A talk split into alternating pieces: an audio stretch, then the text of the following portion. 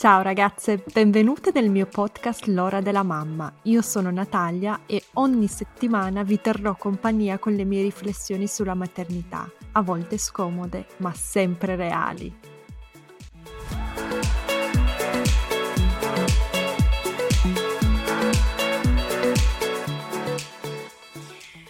Ciao ragazze, oggi con me ho Lorenzo Gasparrini, che è filosofo e attivista antisessista o femminista. Come preferisci che dica? Femminista o antisessista, Lorenzo? Femminista è più completo, ma insomma come vuoi. Grazie.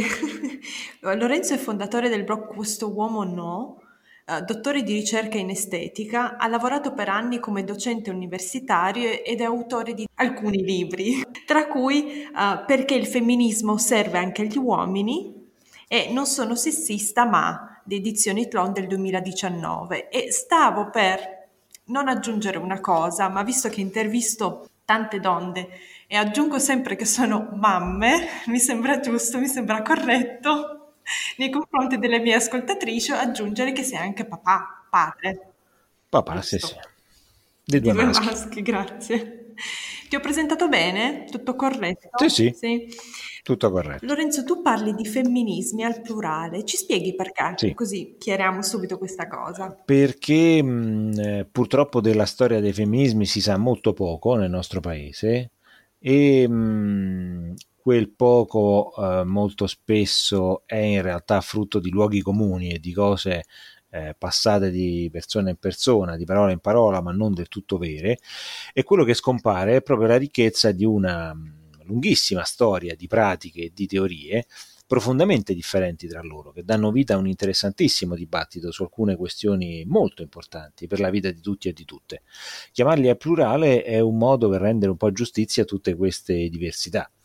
Eh, noi immaginiamo il femminismo come una cosa che è successa negli anni 60 e che in Italia ha provocato tanto, eh, ha fatto tanto parlare di sé negli anni 70, è una cosa che in realtà si può far cominciare parecchi secoli prima ed è presente in tutto il mondo in eh, modi molto differenti perché si tratta di strumenti per acquisire eh, una libertà sociale, civile, politica, che poi ciascuna realtà economica, storica, geografica eh, vive e costruisce in maniera diversa. Eh, il femminismo, insomma, per dircelo eh, alla spiccia, eh, il femminismo delle donne del, bianche del nord Europa non è certo il femminismo delle donne islamiche, dei medio orientali, eh, che è diverso dal femminismo delle donne eh, del centro Africa, che è diverso dal femminismo delle donne del Sud America, proprio per tutta questa serie di motivi. In ogni luogo, in ogni momento storico ci sono differenti lotte da, da fare e femminismi più o meno. Io stavo guardando un documentario russo, non so se hai sentito, hai seguito la vicenda di Navalny e di Putin. Sì. E c'era un punto in cui dicevano proprio si vedeva che essere femministi in Russia è tuttora uh, un insulto, ma seriamente anche tra persone sì. con dottorati, PhD, insomma, è veramente incredibile. Beh, può essere interessante ricordare che la parola femminismo nasce eh, non come un insulto, ma addirittura come una definizione medica. Eh, si chiamava femminismo, si pensava di chiamare femminismo quella malattia che ave- sembravano avere gli uomini quando si comportavano da donna diciamo, ah. si chiamava femminismo, veniva chiamato femminismo. E poi la cosa è passata a, a invece quei movimenti politici che lottavano appunto per eh, dare alle donne gli stessi diritti e le stesse libertà che avevano gli uomini, cosa che sembrava alla fine del Settecento, all'inizio dell'Ottocento qualcosa di profondamente scandaloso. E quindi il femminismo ha preso un'accezione negativa, cioè di ehm, pensiero che fa comportare le donne come non dovrebbero. Eh, e poi non è che è cambiata molto, diciamo così, la sfumatura negativa, ne ha assunte diverse nel corso del tempo, però ecco, ci sono paesi nei quali dove effettivamente eh, vale come un pesantissimo insulto personale. Eh come appunto qualcosa che è contro la tua natura, qualcosa che, che è di mostruoso, di, di, di, di impresentabile socialmente. Ecco, diciamo. così. Tu quindi con coraggio, posso dirlo così, ti definisci femminista. Sì, per me è innanzitutto una sorta di eh, come dire, mh, eh, giustizia nei confronti delle cose che ho studiato e che cerco di fare nella mia vita. Si chiamano così, le ho apprese da quella storia, da quella tradizione, da quel pensiero, da quelle pratiche. Mi sembra giusto chiamarle così perché si chiamano così.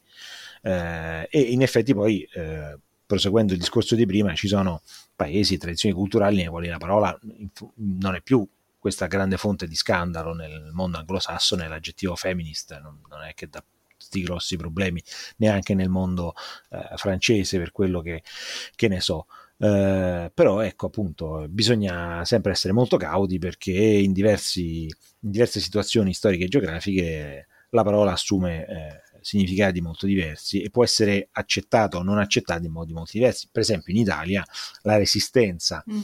eh, non solo degli uomini a definirsi femministi, ma delle donne ad accettare che degli uomini si definiscono femministi è ancora molto alta, perché l'Italia ha avuto una tradizione storica di un certo femminismo molto profonda, molto seria. E tra l'altro l'Italia è stata come dire, per molti anni eh, come dire, modello, guida eh, per un certo femminismo nel, nel mondo, quindi è, ha una tradizione in questo senso molto forte. Ed è, e si capisce diciamo così, perché mh, ci siano queste resistenze. Eh, è la resistenza che si, si, attua sempre di fronte a un cambiamento che sa di, di epocale, di profondamente storico. Insomma. E tu come rispondi quando ti dicono ma non ti vergogni? Oppure lo dicono persino a me, sempre intelligente eppure sei femminista cose così. Come fai a rispondere? Esatto. Eh, no, vergogno no, perché appunto non c'è proprio nulla di cui vergognarsi. Eh, anzi, evidentemente la persona che dice una cosa del genere non ha, non ha idea, lui o lei, di che cosa sia il femminismo, perché non è davvero nulla di cui vergognarsi eh, capisco che alcune, per esempio, alcune donne che hanno avuto un ruolo importante nel femminismo, alcune donne che hanno vissuto appunto eh, il femminismo di alcuni anni fa, possono avere delle resistenze nel definirmi femminista e questo lo capisco, perché se nasci, cresci, fai una certa attività eh, politica, eh, cambi la tua forma di vita secondo certi, eh, certe cose in cui credi, può essere difficile condividere questa definizione con chi effettivamente eh, non è contemplato e non è compreso o non era compreso in questa tradizione storica e filosofica e questo lo capisco benissimo. Chi invece appunto dice che non ti vergogni, ma è una cosa sbagliata, oppure chi dice che si tratta di cose estreme, di estremismi, di cosa, evidentemente non sa veramente di cosa sta parlando.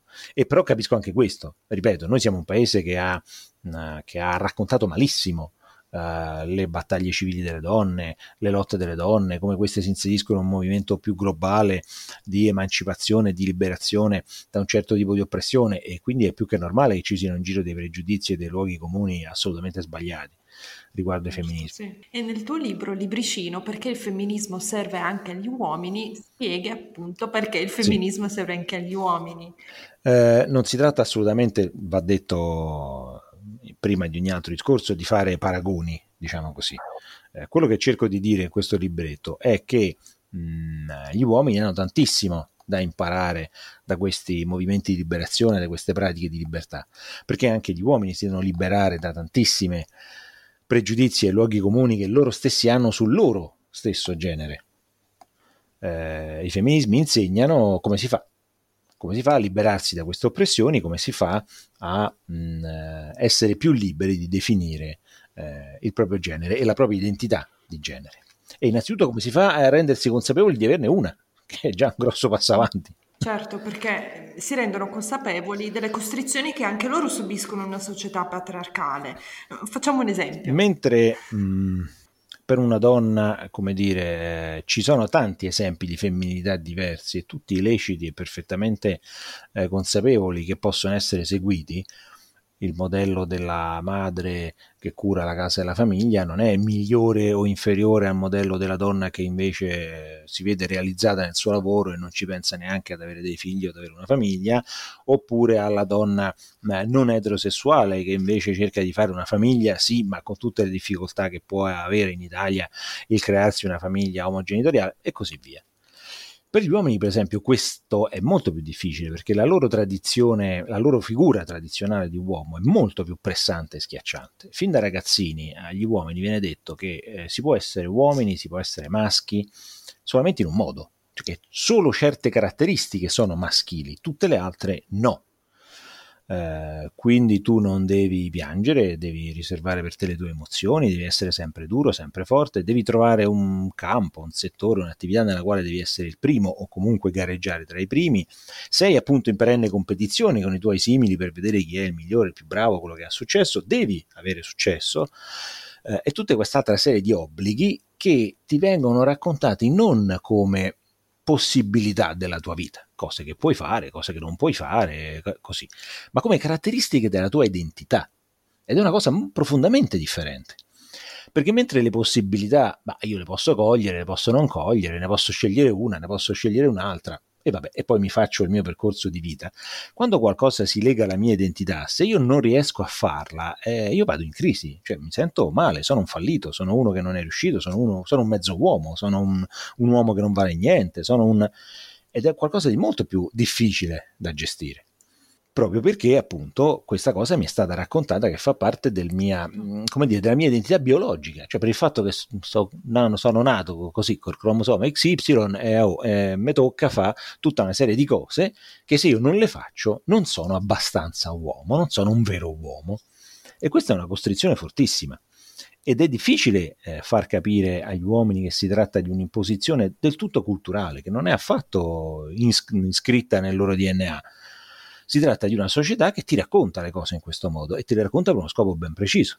Per esempio, per farti lavorare eh, come un dannato tutta la vita, per farti eh, lavorare al successo economico di qualcun altro, per farti, mh, per costringerti ad avere dei rapporti, delle relazioni come dire, superficiali in realtà, mai troppo indagate dal punto di vista dei sentimenti perché questo ti potrebbe portare via energie e forze per gli scopi sociali della tua vita, eh, ti viene raccontato per esempio che tu non sei mh, adatto a lavori di cura, a lavori di relazione, perché eh, sei un uomo e gli uomini queste cose non, non, non, boh, non le sanno fare, non sono il capaci. Testosterone, qualunque cosa. Sì, ecco, c'hai questo testosterone che sembra sia, mh, come dire, il dominatore della tua coscienza e del tuo cervello, per cui purtroppo c'hai questo ormone in giro e che oltre ad essere responsabile de, de, di una certa tua forma fisica è anche responsabile di un tuo modo di vedere il mondo, di un tuo di una tua capacità o non capacità di prendere alcune decisioni, della tua assurdità ormai smentite anche scientificamente in tutti i modi, che però rimangono fortissime perché appunto eh, alternative a questo modello sono ancora tutte da costruire, sono molto difficili da, da costruire perché intorno c'è intanto una cultura che continua a raccontare eh, tutto il contrario. Cioè appunto una maschilità tradizionale. Poi vorrei aggiungere che è un libro da leggere sia per le donne che per gli uomini, perché le donne, uh, questo, secondo me questo messaggio non passa sempre. Le donne sono tanto sessiste quanto gli uomini, quindi in questo caso, eh, ricollegandomi a quello che hai detto tu, anche una donna potrebbe far sentire in quel modo l'uomo, no? E devi lavorare portare certo. a casa la pagnotta, oppure uh, la libido è più bassa certo, se tu certo. non sei così.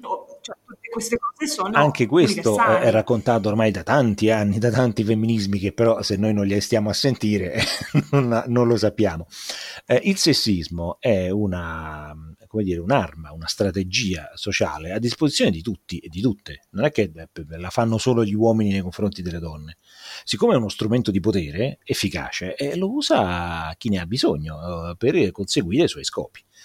Quindi se è vero che tradizionalmente lo usano sicuramente di più gli uomini per ottenere dei vantaggi sociali nei confronti delle donne, è altrettanto vero che eh, alcune donne possono trovare vantaggio sociale in determinate posizioni anche subordinate o possono usare questo strumento contro altre donne che eh, secondo loro gli tolgono qualche potere o le, ne disturbano la forma di vita e quindi adoperano questa, questa discriminazione sul genere per esempio appunto imputando a qualcuno di non essere abbastanza uomo, di non eh, corrispondere diciamo all'idea che loro hanno di uomo e quindi non esserlo, ecco che di nuovo c'è questo salto tra delle caratteristiche che possono far parte di un gusto personale all'identità. È un passaggio che purtroppo si fa con grande leggerezza, ma che invece è durissimo e pesantissimo. E non ci si accorge di quanto si fa male, sicuramente molto di più capita dagli uomini eh, verso le donne, ma capita anche il contrario, come capita tra persone non etero, come capita, ripeto, si tratta di uno strumento che ti dà una forza contro qualcuno e quindi lo si adopera eh, tranquillamente purtroppo tutte le volte che qualcuno ha bisogno di far sentire il suo, il suo potere su qualcun altro a prescindere dal genere e dall'orientamento. Sì, sì, hai detto anche tra donne, quindi... Certo. la, la, famosa guerra tra poveri, insomma. Eh, anche questo e tanti femminismi, soprattutto per esempio sui luoghi di lavoro, negli ambienti professionali, l'hanno descritta molto bene. Ehm, eh, quella, quella, ecco, quella mostruosa figura che è la, la, donna con le palle, che è una metafora che già da sola direbbe tutto, no? Cioè siamo così poveri di mh, aggettivazioni di caratteristiche da dare a una donna quando dimostra di essere eh, volitiva, capace di agire, eh, capace di prendere decisioni, di assumersi responsabilità che gli dobbiamo proprio letteralmente appiccicare i genitali di che non ha. Eh, questo è una, dire, un modo di dire che già racconta tutta una lunghissima storia. Mm, ehm, e dovrebbe in effetti illuminare e far capire che non stiamo parlando di qualcosa che è attaccato alle, addosso alle persone quando nascono, appunto come se facesse parte del loro eh, corredo cromosomico. Parliamo di ruoli sociali e quindi di cose che in realtà si possono facilmente cambiare, come sono cambiate molto spesso nella storia della, della, delle nostre culture. Eppure c'è una resistenza fortissima a cambiarle. Certo. Quando si parla di violenza maschile, no? per esempio si usa questo aggettivo gli uomini rispondono spesso eh, rimbrottando, ma no, ma che vuol dire maschile? Io sono maschio, ma io non sono violento. Quell'aggettivo n- non si riferisce appunto no, a tutti quelli che nascono eh, XY, a tutti quelli che nascono con una certa cosa tra le gambe, no, si riferisce a una caratteristica sociale, ad un'immagine del maschile, molto diffusa, anzi la più diffusa nella nostra società. È quella immagine che va combattuta, è quello stereotipo che va combattuto, è quel modello che va cambiato, no i, i singoli uomini in sé per sé. Ed è questo il motivo per cui io, quando eh, purtroppo vengo a sapere di una brutta notizia di cronaca o di qualcosa successo a qualcuno che conosco eh, che rientra nella violenza di genere, non è che io me ne devo chiamare fuori dicendo, beh, ma io non sono così, quello è, quello è, quello è matto, quello è pazzo, quello ha avuto un momento di debolezza, oppure peggio ancora, quello è stato provocato da lei, quello è stato... Sono tutte eh, scuse che mi eh, racconto per non assumermi una responsabilità che si chiama responsabilità di genere. Cioè per capire che in realtà quel comportamento eh, tutto sommato potrei averlo avuto pure io, perché io sono stato educato e sono stato raccontato e sono cresciuto con quegli stessi valori maschili. E quindi quello che è successo a quello lì, ma tutto sommato poteva succedere anche a me. Ecco perché mi devo impegnare a fare sì che questa idea di maschile cambi. No non mi devo impegnare affinché non si usi più questa parola, perché poi non cambio le cose, cambio le parole e le cose rimangono quelle. Io devo fare sì che questa parola assuma un altro significato, avendo un altro comportamento, cercando di sviluppare un altro modello di maschile. E come ti impegni? Per esempio, mm, tu hai due figli, io una bambina, le sì. persone che ci ascoltano spesso, quasi tutte hanno bambini, hanno figli, sono madri, padri e mi chiedono come faccio a crescere un bambino, una bambina femminista. Ho anche fatto una puntata ecco. con Carolina Capria su come crescere bambine femministe, seguendo anche ecco. il, il, libro di Cimamanda, non so se l'hai letto. Sì, certo. No. Lo consiglio. Eppure le mamme di maschi mi dicono no, no, no, io voglio un libro specifico per i maschi. allora, eh, vabbè, eh, adesso così, eh, chi, chi, vuole può leggersi i miei libri, ma insomma non è obbligatorio. Però io, come dire... Ve li consiglio. Eh, è importante ricordare una cosa. Ehm, se crediamo che appunto esista una ricetta e mi sa che allora di nuovo non abbiamo capito niente di qual è il problema. Io faccio questo ai miei figli, eh, che siano più o meno femministi mi importa fino a un certo punto, è una scelta che possono fare quando gli pare nella loro vita. Quello che mi impreme fare loro è eh, educarli a essere sensibili alle, agli abusi di potere, sensibili alle oppressioni, sensibili ovunque esse si manifestino eh, sia per quanto riguarda i discorsi di genere che per altri. Mm, quando mh, mm, racconto un episodio che poi ho, ho, raccontato anche in un mio libro, quando eh, Andrea mi tornò una volta dalla, dalla, dalla scuola per l'infanzia, faceva l'asilo, tutto arrabbiato, tutto imbaronciato. Io gli chiedo Andrea, ma che c'è, che è successo? E lui mi risponde, odio tutte le femmine. Ho detto, sa, bene, cominciamo bene. E dimmi perché? Perché non mi fanno giocare con la cucina. Allora, siccome questo episodio succede un po' di volte, beh, insomma, alla fine andiamo a parlare con la maestra e la maestra ci racconta molto tranquillamente che quando è ricreazione eh, lei mette i bambini a giocare eh, con le macchinette e le costruzioni e le bambine a giocare con la cucina e le bambole. Quindi quando Andrea ah. prova ad andare a spostarsi, come dire, a, a superare questo confine e andare a giocare con la cucina, trova resistenze delle bambine, ma pure della maestra. Io provo a dire, ma sa maestra, a casa nostra chi, chi arriva prima la sera a casa cucina per, per, quegli altri, quindi insomma Andrea vede anche me cucinare, quindi boh, gli sembra normale prendere le pentole, le cose, fare quello che fa papà, non, non c'è niente di... provo a prenderla un po' alla lontana, no? E la maestra risponde, ah va bene, no, no, allora non c'è problema, se, Andrea, se mi dice che Andrea insomma, lo fa anche a casa, da domani Andrea può giocare con la cucina. Solo lui. nella discriminazione. esatto. Allora, voi, questo, questo, episodio fa capire una cosa molto importante. Innanzitutto, appunto, io ho educato Andrea a essere sensibile a queste forme di, cioè a, essere eh, capace di far suonare un allarme quando qualcuno sta prendendo una decisione che mm, non, non, va, mm, sulla base di qualcosa che non, non, non è giusto, diciamo così. E questo è già importante, perché poi una volta sollevato il problema, eh, si fa presto a capire, mh, mm, come dire, dove sta l'errore e l'errore sta purtroppo per esempio in un insegnante che decide che ci sono giochi per maschi e giochi per femmine e quindi divide, ed ecco lì la discriminazione, un gruppo in due categorie che in realtà non avrebbero alcuna ragione di sussistere lì, in quel momento e per quell'attività. Eh, questo è una, dire, un modo, è una metafora che può essere valida anche in tantissime altre situazioni, sul lavoro, nello studio, ed è questo io credo che dovremmo eh, soprattutto eh, fare o cercare di fare eh, ai nostri figli e alle nostre figlie, farli diventare sensibili a, queste, a questi problemi di potere quando qualcuno decide per te una cosa che mh, mm, invece dovrebbe essere una tua decisione, dovrebbe rientrare in una tua possibilità, e invece decide sulla base di cose che tu non hai scelto, che tu a te non sono state chieste.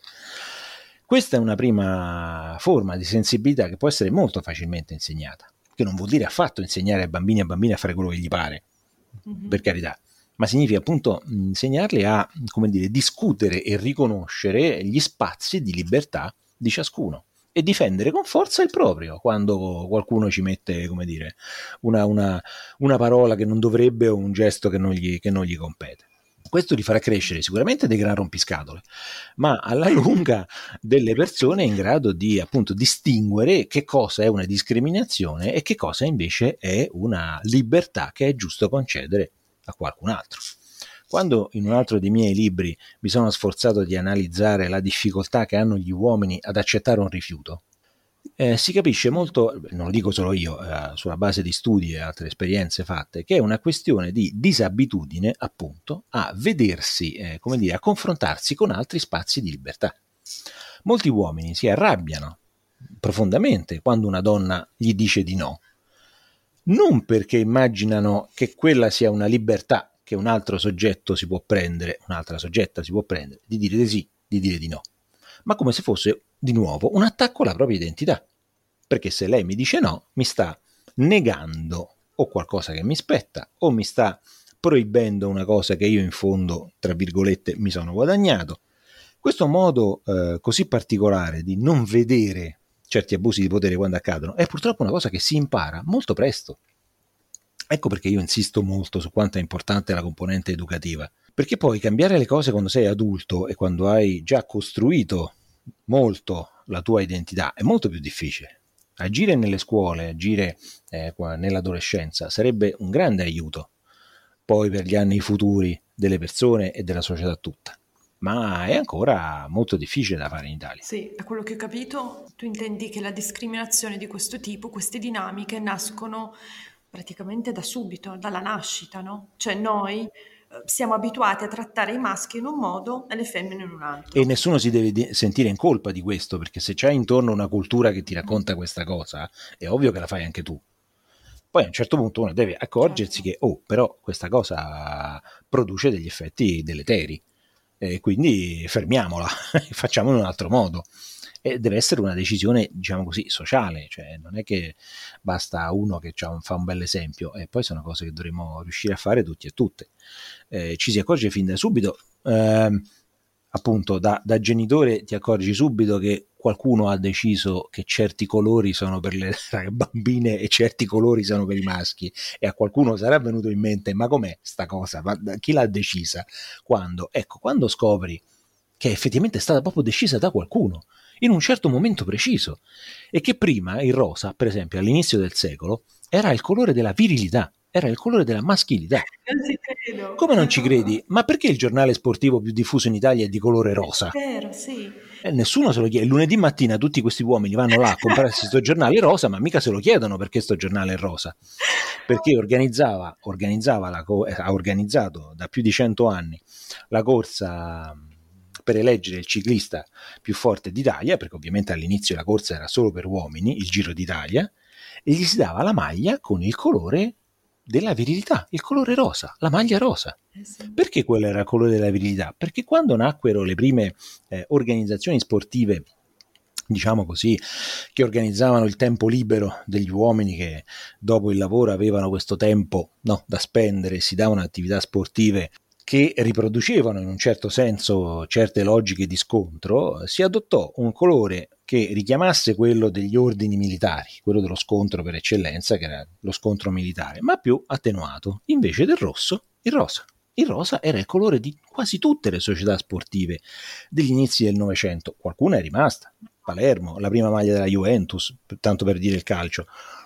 E altre cose. Purtroppo non abbiamo foto a colori di quegli anni, ma se uno si va a leggere i giornali scopre che il rosa era il colore dello sport maschile proprio perché contraddistingueva questa, questa, questa, particolare funzione civile dell'attività ginnica, diciamo così, e dell'attività sportiva. Poi a un certo punto sono arrivati i pubblicitari americani dopo la seconda guerra mondiale eh, e hanno scoperto una cosa ancora molto vera, che se io lo stesso prodotto lo confeziono in due modi differenti e ci scrivo per uomo e per donna, ne vendo il doppio. ed è una cosa che funziona ancora molto bene con un sacco di prodotti. E decisero di adottare questi due colori rosa e blu sulla base di alcune loro considerazioni estetiche che avevano fatto guardando la tradizione artistica di, di un certo periodo. Una scelta assolutamente arbitraria. Siccome però, eh, in virtù di quello che successe appunto dopo la, la, seconda guerra mondiale, i prodotti americani erano praticamente come dire, gli unici che si trovavano sul mercato perché tutto il resto del mondo era a ricostruirsi dai, dai danni della guerra, eh, si è, come dire, imparato a riconoscere le cose per uomo e le cose per donna dalla presenza di questi due colori. E noi adesso pensiamo che se, se un uomo si mette un, una felpa rosa o un giacchetto rosa e si, vuole significare qualche cosa riguardo la sua identità sessuale, che è un, una cosa di una imbecillità unica, però, come dire, il peso della cultura è così forte che è difficile resistere a questa, a questa suggestione. Sì. Tant'è vero che è molto difficile per un uomo che vuole comprare per sé un abbigliamento rosa. Non è facile da trovare, non si trova. Eh, di nuovo, mo, dici sempre lui, eh, l'altro mio figlio un bel giorno ha espresso il desiderio di comprarsi una felpa col cappuccio rosa, è stata dura da trovare, alla fine ce la siamo dovuta comprare sul web perché in giro per i negozi non si trovava.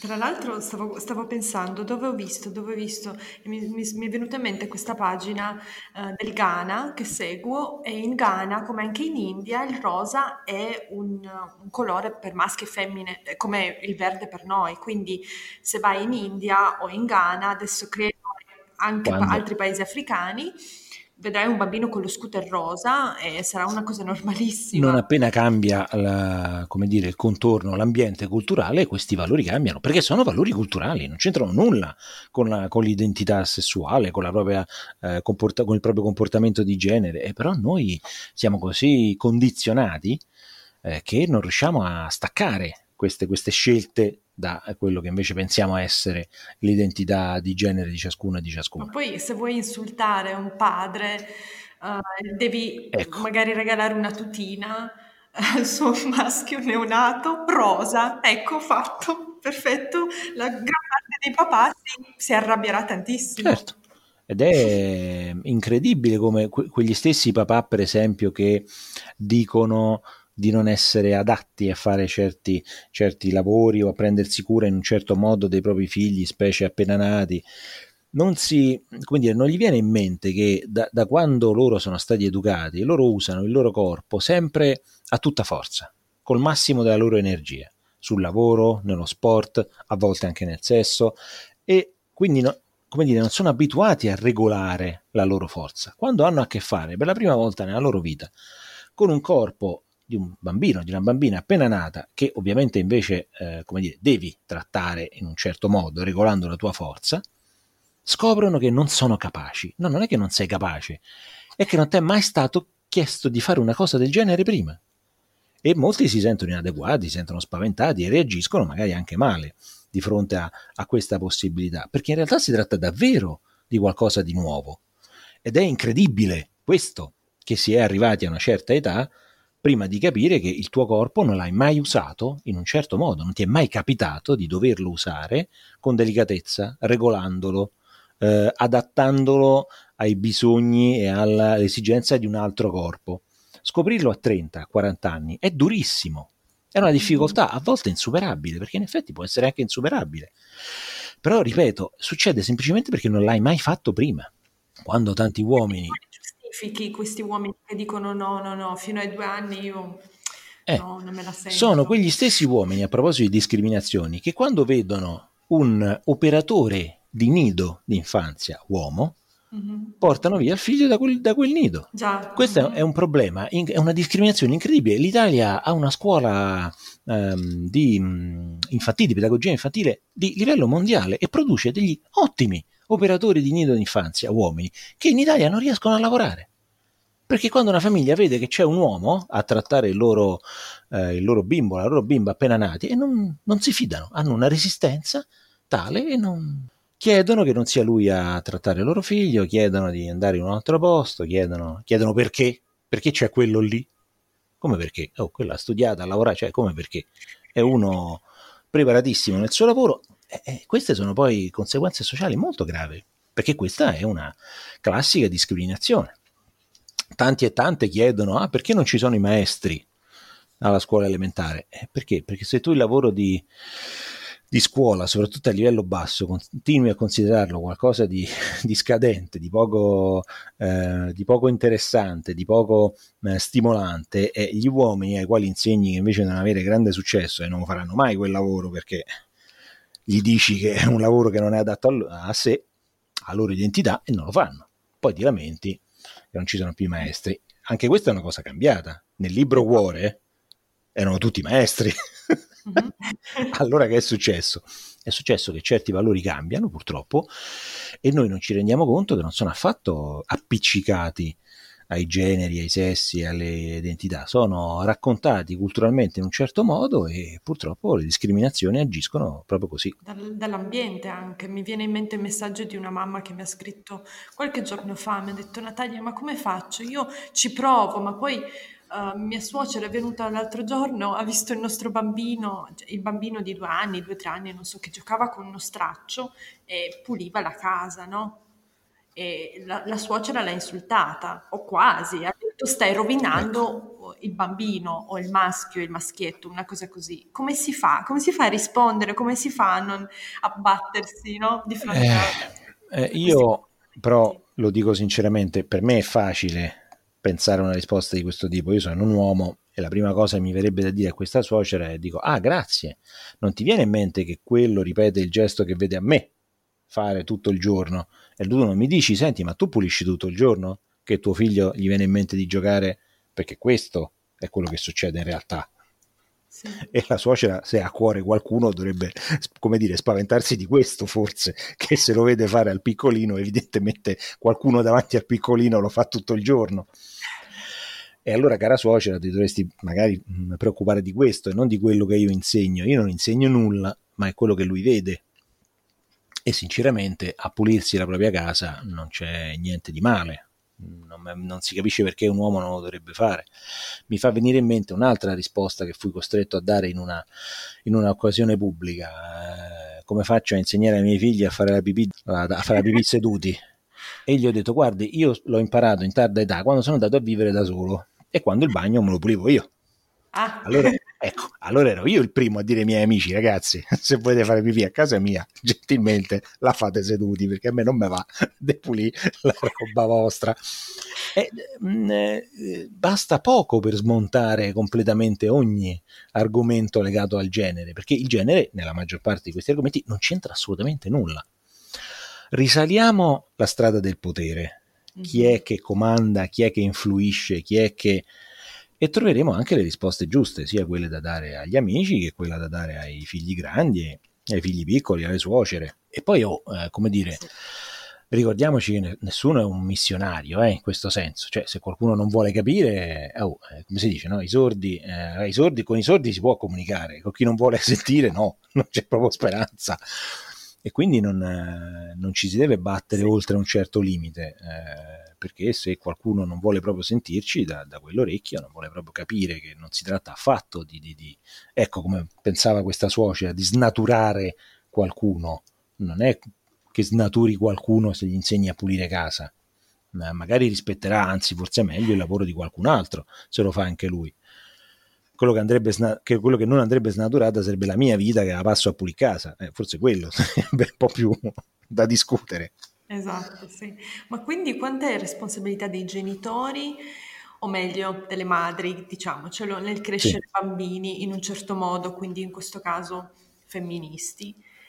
O Allora, è responsabilità di tutto un contorno dell'ambiente sociale, culturale e altri condizionamenti? eh, bisogna, eh, hai una considerazione sicuramente amara da fare come genitore, perché la faccio anche io, ehm, no- non come tua madre, ma in quanto appunto genitore, in quanto padre. Ehm, le responsabilità ci sono, ma vanno anche in un certo senso condivise con la società che hai intorno. Perché ovviamente è vero che tu sei il genitore di tuo figlio, ma tuo figlio nasce in un ambiente, nasce in una determinata circostanza storica, nasce parlando una certa lingua, nasce, e tutti questi depositi culturali agiscono su di lui, come hanno agito su di noi, come hanno agito sui nostri genitori, come, come hanno sempre agito. Per cui ecco quello che io dico è che non bisogna, come dire, sforzarsi troppo perché può risultare frustrante di ottenere certi risultati, diciamo così, nei nostri figli, nelle nostre figlie. Diamogli degli strumenti affinché loro ottengano dei risultati. Quello è quello che io cerco di dire, con, anche con, quella, con, quell'esempio che abbiamo fatto prima, no? di quel tipo di sensibilità. Tu dagli uno strumento e poi lui in un mondo che sicuramente sarà diverso dal mio, sarà diverso dal tuo, sarà diverso dal nostro, imparerà a usare questo strumento in un'altra circostanza. Faccio un esempio, ma veramente è un esempio per dire, se tu gli insegni questa sensibilità verso il, il potere usato male, questa cosa lo, la potrà usare anche per esempio nei social network quando si accorgerà che una certa comunicazione, che certe parole fanno male oltre un certo limite, non ci sarà bisogno che gli proibisci qualcosa, sarà lui che si terrà fuori da certi luoghi, si terrà fuori da certi ambienti perché capirà che lì agiscono forze che a lui non piacciono proprio per niente. Quando tu gli metti a disposizione degli strumenti, poi lui agisce quando e come vuole. Ecco, invece di dirgli che lo straccio da, per pulire non è roba sua, gli insegni che lo straccio serve a questo e a quello. Se tu vuoi dare una mano a mamma, bene, ma non è che sei obbligato. Quando gli, gli spieghi questa cosa, eh, ottie- si ottengono dei risultati stupefacenti. eh, invece di obbligare ecco, all'ordine della stanza, fategli capire quanto è più vantaggioso avere le cose in ordine e trovarle e non perdere tempo quando non si sa dove stanno. E voler scappare di casa perché eh, è troppo incasinato. ecco, ehm, è, è, come dire, è, è una, intorno hai una, soprattutto con le mamme, hai intorno una società che ti dà un'enorme pressione affinché tu eh, sei quella che deve insegnare questo e quell'altro e tu sei responsabile se tuo figlio non fa questo e quell'altro. Non è sempre così. Lo so che per me è facile dirlo, ma non sono io l'unico a dirlo. Tante altre donne lo, lo hanno detto, l'hanno sempre detto. Ehm, non si vive isolati, c'è una responsabilità sociale. Tu dai, devi dai, cercare di dare come genitore degli strumenti affinché poi anche loro si sappiano, quando è il caso, difendere da certe pressioni sociali. Prima o poi il ragazzino, la ragazzina risponderà pure lui, pure lei ai nonni, cioè alla suocera, certe cose, perché quando le avranno capite eh, saranno i primi a dire, e poi la suocera magari tornerà da te e ti dirà, ah, belle cose gli hai insegnato a tuo figlio. Eh, ho capito, sì, gli ho insegnato belle cose, sì, abbi pazienza, perché se sbagli con me sbagli pure con loro. Non c'è Guarda, ti racconto un brevissimo, una brevissima cosa che, che è successa con, con mia figlia, lei ha quattro anni e mio suocero è un un uomo austriaco, io vivo in Austria, mio marito è austriaco, sì. e è uno di quegli uomini che non ha mai toccato nulla in cucina, ok? Cioè niente, proprio non sa sì. neanche bollire un uovo, nulla. Ok. E mia figlia, a mia figlia invece piace cucinare con la nonna e quindi ha fatto questa pasta, non so, con le zucchine e mio suocero stava mangiando la pasta e le fa, eh ma non c'è sale, non è abbastanza salata. Mia figlia si è alzata e gli ha detto la prossima volta cucini tu. Ecco. Ti piace? Cucini tu? E ti dico a quattro anni, al che sono scoppiate a ridere. Però c'è anche questa differenza tra generazioni, certo. no? Mia suocera non gli direbbe mai una cosa del genere. Mia figlia sì. Queste sono differenze non solo importanti, ma ecco che eh, la piccola ha capito chiaramente che se una cosa che ho fatto non ti piace, ci sono tanti modi per dirlo.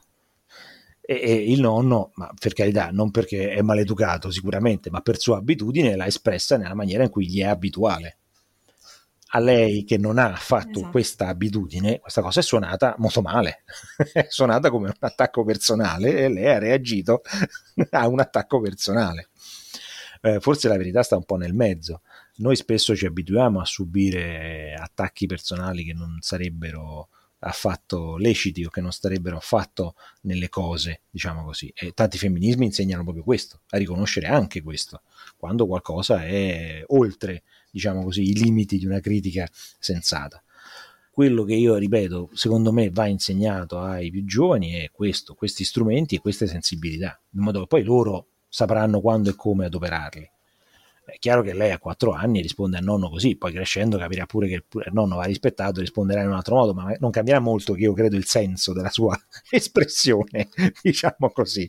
Troverà un modo magari più carino per, per esprimerla, ma insomma... Guarda, sarò sincero, secondo me, secondo me l'ha imparato da me, infatti ecco. devo migliorare, poi glielo passo. Ma Lorenzo, tu invece sei cresciuto in un ambiente così all'avanguardia femminista, è per questo che... No, assolutamente no. Eh, la mia è stata una scoperta molto tarda, negli anni di università, quando in ah. maniera del tutto casuale ho incontrato dei testi femministi che, per un motivo, ripeto, del tutto casuale, erano molto vicini ai miei interessi di laurea, perciò sai, quando ti stai laureando, no? leggi un po' di tutto, vai girovagando cercando cose che ti possano aiutare. Li portavo ai miei, eh, ai professori, ai miei relatori, insomma, che, che dovevano indirizzarmi e mi sentivo dare delle risposte che trovavo veramente assurde. Eh, questa non è roba per te, questi, questa non è filosofia, no, queste sono cose da donne, eh, queste cose mi sono sembrate subito eh, assurde, ma non come, diciamo così, dispute accademiche, no, sai, quello dice che quell'altro non è capace, vabbè, ci sta, insomma, più o meno, lo vedi succedere, ma ho avuto la netta percezione di un problema molto più profondo, cioè qui c'è qualcuno che proprio non vuole, come dire, fare entrare queste altre visioni, che non vuole permettere questi altri discorsi, che non vuole eh, ammettere l'esistenza di questo discorso critico sulle proprie cose. E ci avevo preso, in effetti è proprio così andando avanti ho capito che sì, l'atteggiamento era proprio quello, un, un, vero e proprio ostruzionismo nei confronti di certi studi, di certi discorsi, di certe teorie e anche di certe pratiche che avrebbero messo in discussione una, un certo tipo di potere. E questo mi, mi, ha fatto effettivamente cominciare ad aprire gli occhi. Eh, quindi poi per conto mio ho continuato questi studi, ho anche eh, dire, cambiato alcune mie pratiche di vita, il mio linguaggio, il mio modo di pormi, il mio modo di, di, di, di, tenere relazioni con altre, altre persone fino a che non ho effettivamente capito che poi da filosofo ho detto beh questa è proprio la cosa che devo fare perché se, se mi stanno a cuore i problemi di tutti come dovrebbe essere sempre per un filosofo allora mi devo proprio occupare di questa cosa qua. E l'ho fatta diventare la mia occupazione. Non principale perché ahimè non ci si campa di queste cose in Italia però comunque quello che posso fare lo faccio. Vedi però non ti hanno indirizzato i tuoi genitori quindi c'è speranza No, no, ma no, ma no, ma perché, ripeto, ma per quel motivo culturale che diciamo prima, ma in Italia mi sembra incredibile che ci siano dei genitori, almeno ovviamente io sono uno del 72, parlo dei miei anni, no? Ehm, e quindi eh, appunto che, che, che, potessero esistere qua più di 40 anni fa situazioni di questo genere mi sembrano piuttosto assurdo. Beh, adesso, beh, no, mi sembra che sia proprio ora invece di far entrare questi discorsi nel, nel vissuto genitoriale di, di tutti sì, e di tutti. Sì, sono d'accordo. Parliamo invece del cosiddetto carico mentale delle donne. Qualche sì. giorno fa ho, fatto, ho, parlato del carico mentale su, sui social media e esplo, la cosa è proprio esplosa, è iniziato da una parte le donne eh che vanno contro le donne perché non sanno scegliersi gli uomini, dall'altra parte eh, gli uomini che mi certo. scrivono no, ma permetti, voi avete, voi avete tutto il potere, siete, siete le regine della eh. casa, eh. gli angeli del focolare. e, insomma, oh, mentale è ancora difficile da, da, spiegare, difficile da capire anche per le donne, non soltanto per gli uomini. E, eppure, e comunque mi sembra che anche gli uomini più illuminati, passami il termine, quando diventano padri, sì è come se, ma alla fine sto patriarcato non mi sembra così male. Eh, te credo, cioè, eh, grazie. E vedi un po' che gli dà pure fastidio. Allora, eh, cominciamo proprio da queste, da queste frasi che ti dicono, no? Ma nessuno riflette mai abbastanza su quanto è co- contraddittorio, eh, quanto è ridicola un'espressione come regina della casa. Un potere immenso in uno spazio minuscolo che me frega di essere regina della casa, non conta niente la regina della casa, c'è un mondo intero di fuori, che me frega di essere regina della casa. O, che è poi analogo, angelo del focolare, creatura soprannaturale, capace di qualunque cosa, qui, in questo ristretto ambito spaziale. Ma è, presa in gi- è chiaramente una presa in giro e purtroppo funziona pure da parecchi secoli, ahimè. Eh, nel mondo là fuori invece ci sono gli uomini, i condottieri, i cavalieri, eh, quelli che se ne vanno in giro a prendere tutto, quelli che se ne vanno in giro a dominare il mondo e nel frattempo te fai la, fai la regina dentro casa. Mi sembra come dire una iniquità che si presenta da, da sola. E, ehm, per quanto riguarda il carico mentale, è ass- mi sembra assolutamente ovvio che chi non ce l'ha mai avuto dica che questa cosa non esiste, ma proprio perché per gli uomini è molto difficile ammettere i propri condizionamenti. Perché se io, come dire, la prima cosa che devo ammettere nel discorso che riguarda il condizionamento mentale e il carico mentale alle donne è appunto non tanto che io non me ne accorga, ma che io non me ne posso accorgere.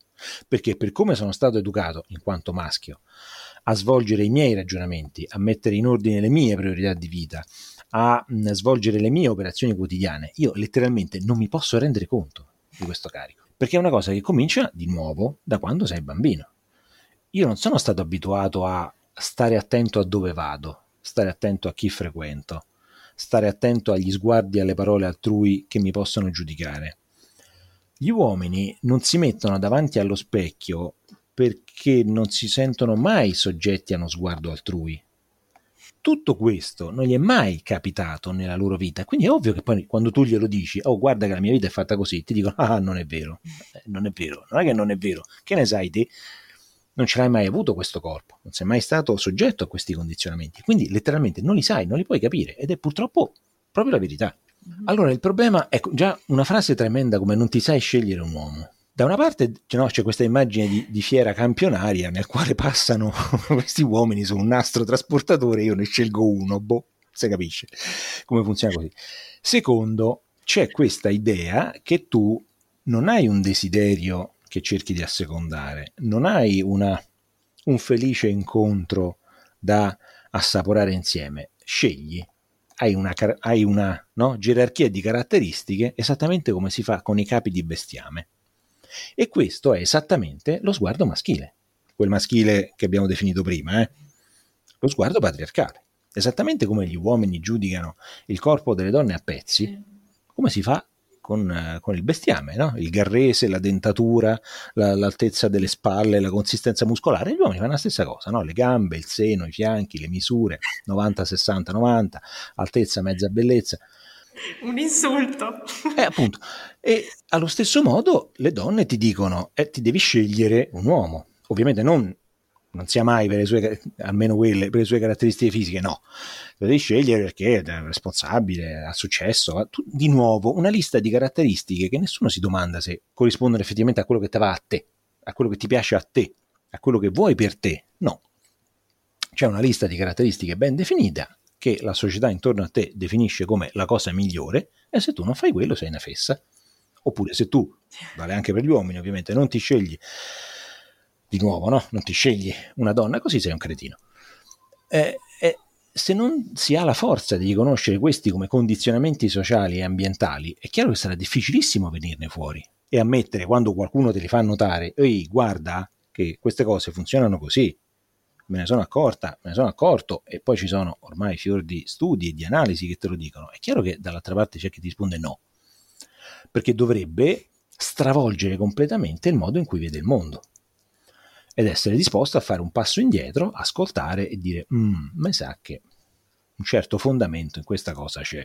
Ma è, ripeto, molto difficile, perché proprio in quanto si tratta di discorsi che arrivano immediatamente a colpire la tua identità di genere, tutti sentono che sono discorsi molto, profondi, molto fondativi, che colpiscono molto in profondità. E quindi è ovvio che la prima reazione che hai è molto difensiva.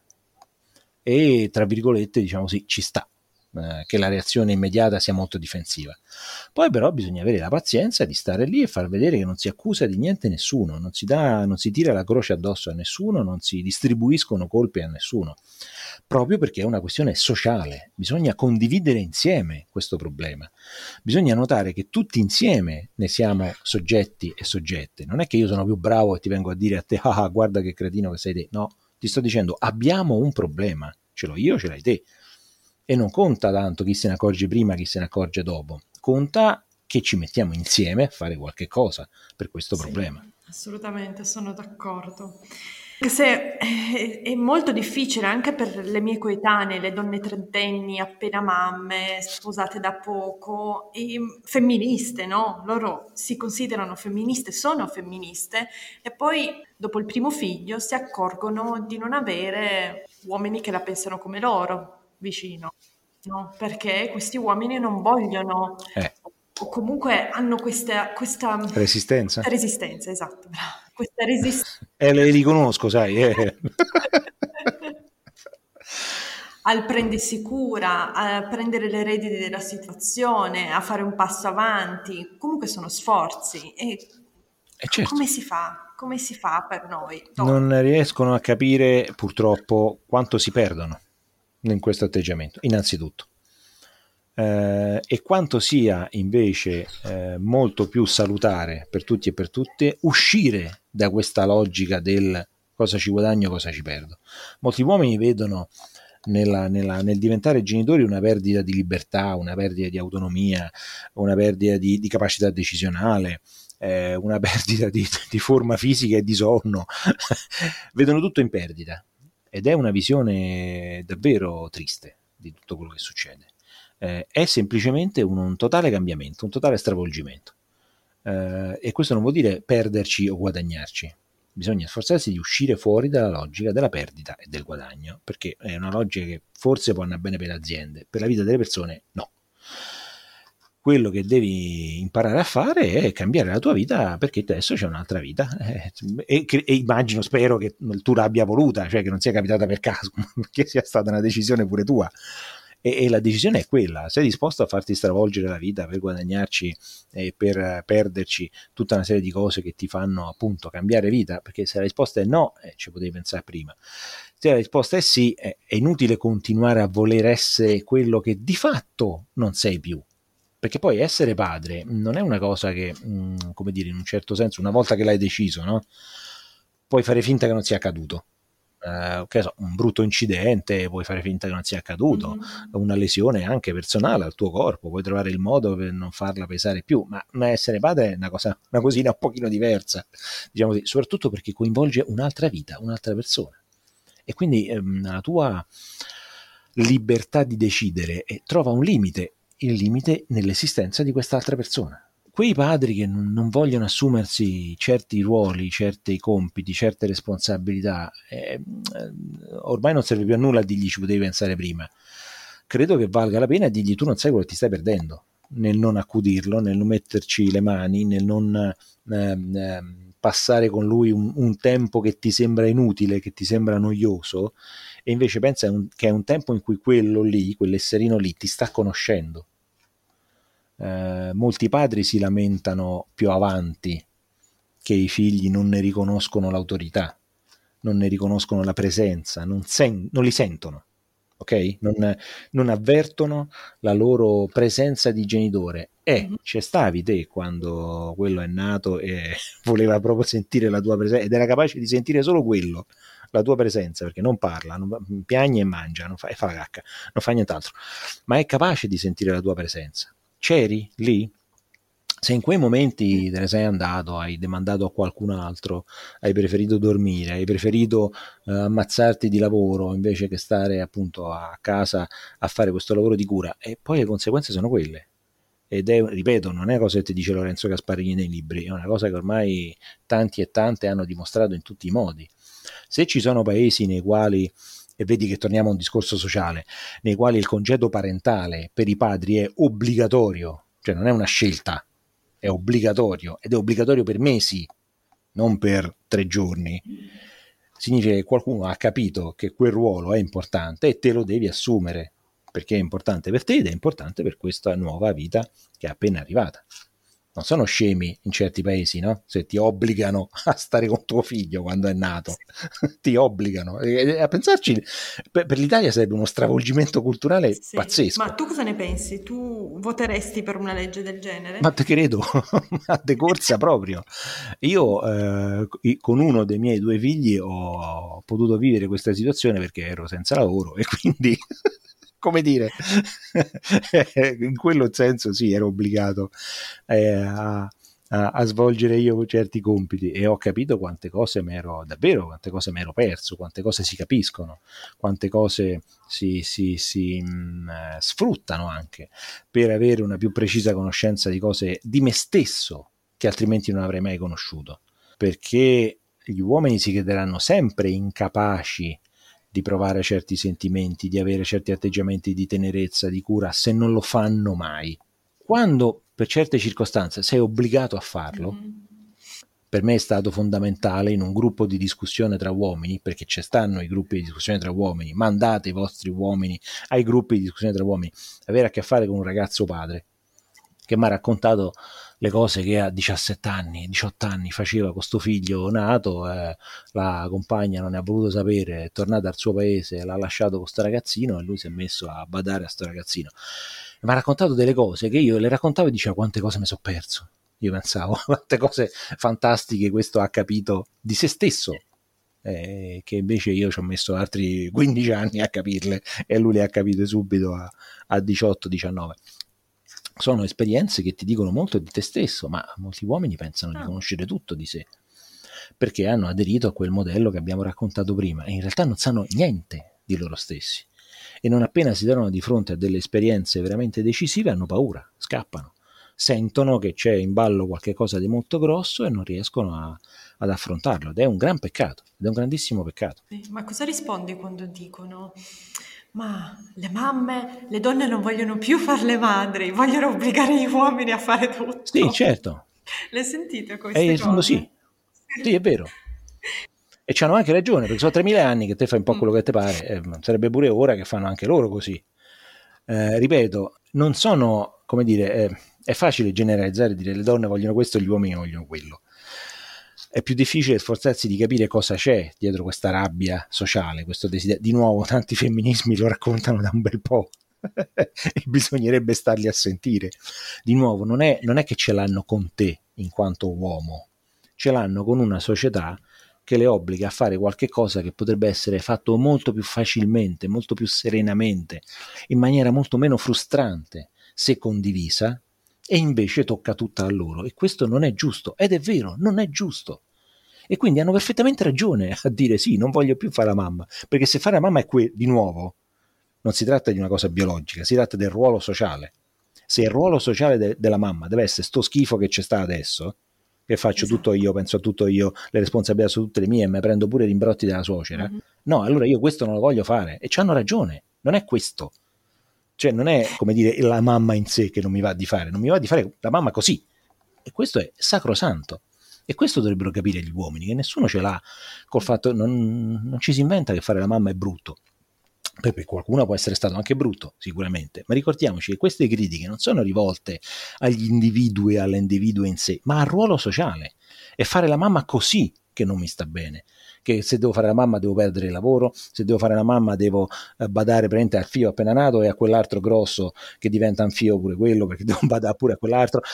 È questo che non mi va. Che va al mattino tutti i giorni al lavoro, doppiato, eh. vestito, io invece rimango... Capito? Eh, è quello. E lì scopri che i FI sono due. è quello che non mi va, e che quello è sacrosanto. Certo che quella mamma non mi va di a chi andrebbe di farlo? Nessuno, e giustamente. È quella cosa che non va e questo bisogna far capire. Non è che non mi va di fare la mamma in senso assoluto, non mi va di fare la mamma così, perché questo non è fare la mamma, questo è fare la schiava. E fare la schiava non, non piace a nessuno, né uomo né donna. Eh.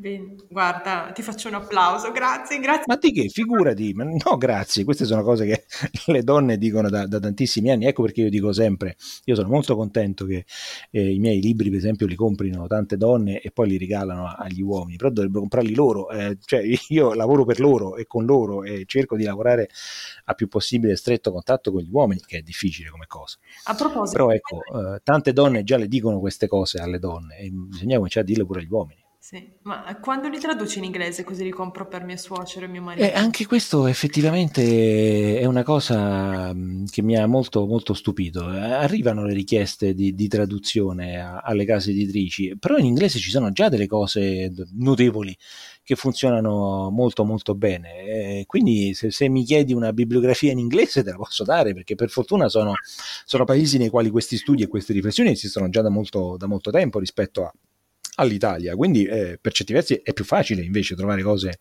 in inglese. Ti posso dare i nomi di qualche autore, qualche, eh, un minimo di ricerca la posso fare e c'è un sacco di roba.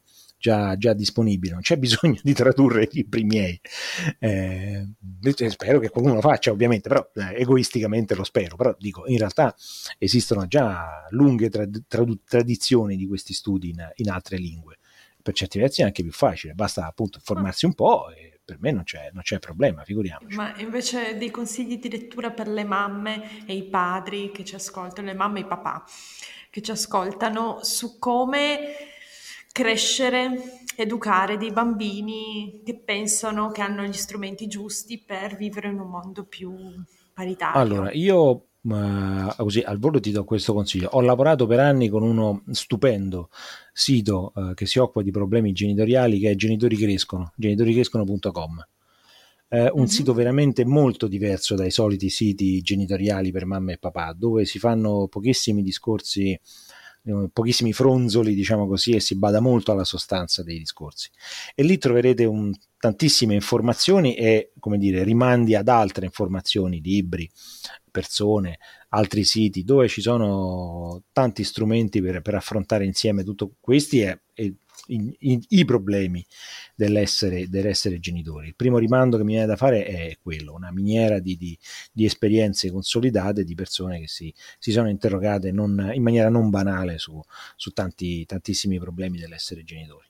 E, ehm, una cosa che mi piaceva molto infatti di quel sito è che collaboravano molte persone italiane magari ma che vivevano in altri paesi e che confrontando le esperienze che appunto si avevano di fronte per esempio a leggi diverse, abitudini diverse, tradizioni diverse, si faceva una proficua discussione proprio su questo, su questo modo no, che abbiamo di giudicare certe, certi ruoli genitoriali che sembrano eterni e immutabili, invece basta così superare un confine, tutto sommato fare pochi chilometri e scoprire che altrove le cose sono molto diverse e funzionano però, funzionano bene. Bene, grazie mille. Allora metterò nella descrizione di questo podcast tutti i tuoi libri, il link al tuo sito, al tuo blog e ti possiamo trovare se qualcuno ti vuole scrivere sì. o comprare un tuo libro, insomma. Sono abbastanza presente su boh, tutti i social network, no, perché i social network sono tantissimi, ma insomma sui principali basta cercarmi con nome e cognome, io ci sono e sono facilmente trovabile. E perché credo che sia il mio lavoro di filosofo, rispondo con piacere a chiunque mi fa domande o mi chiede cose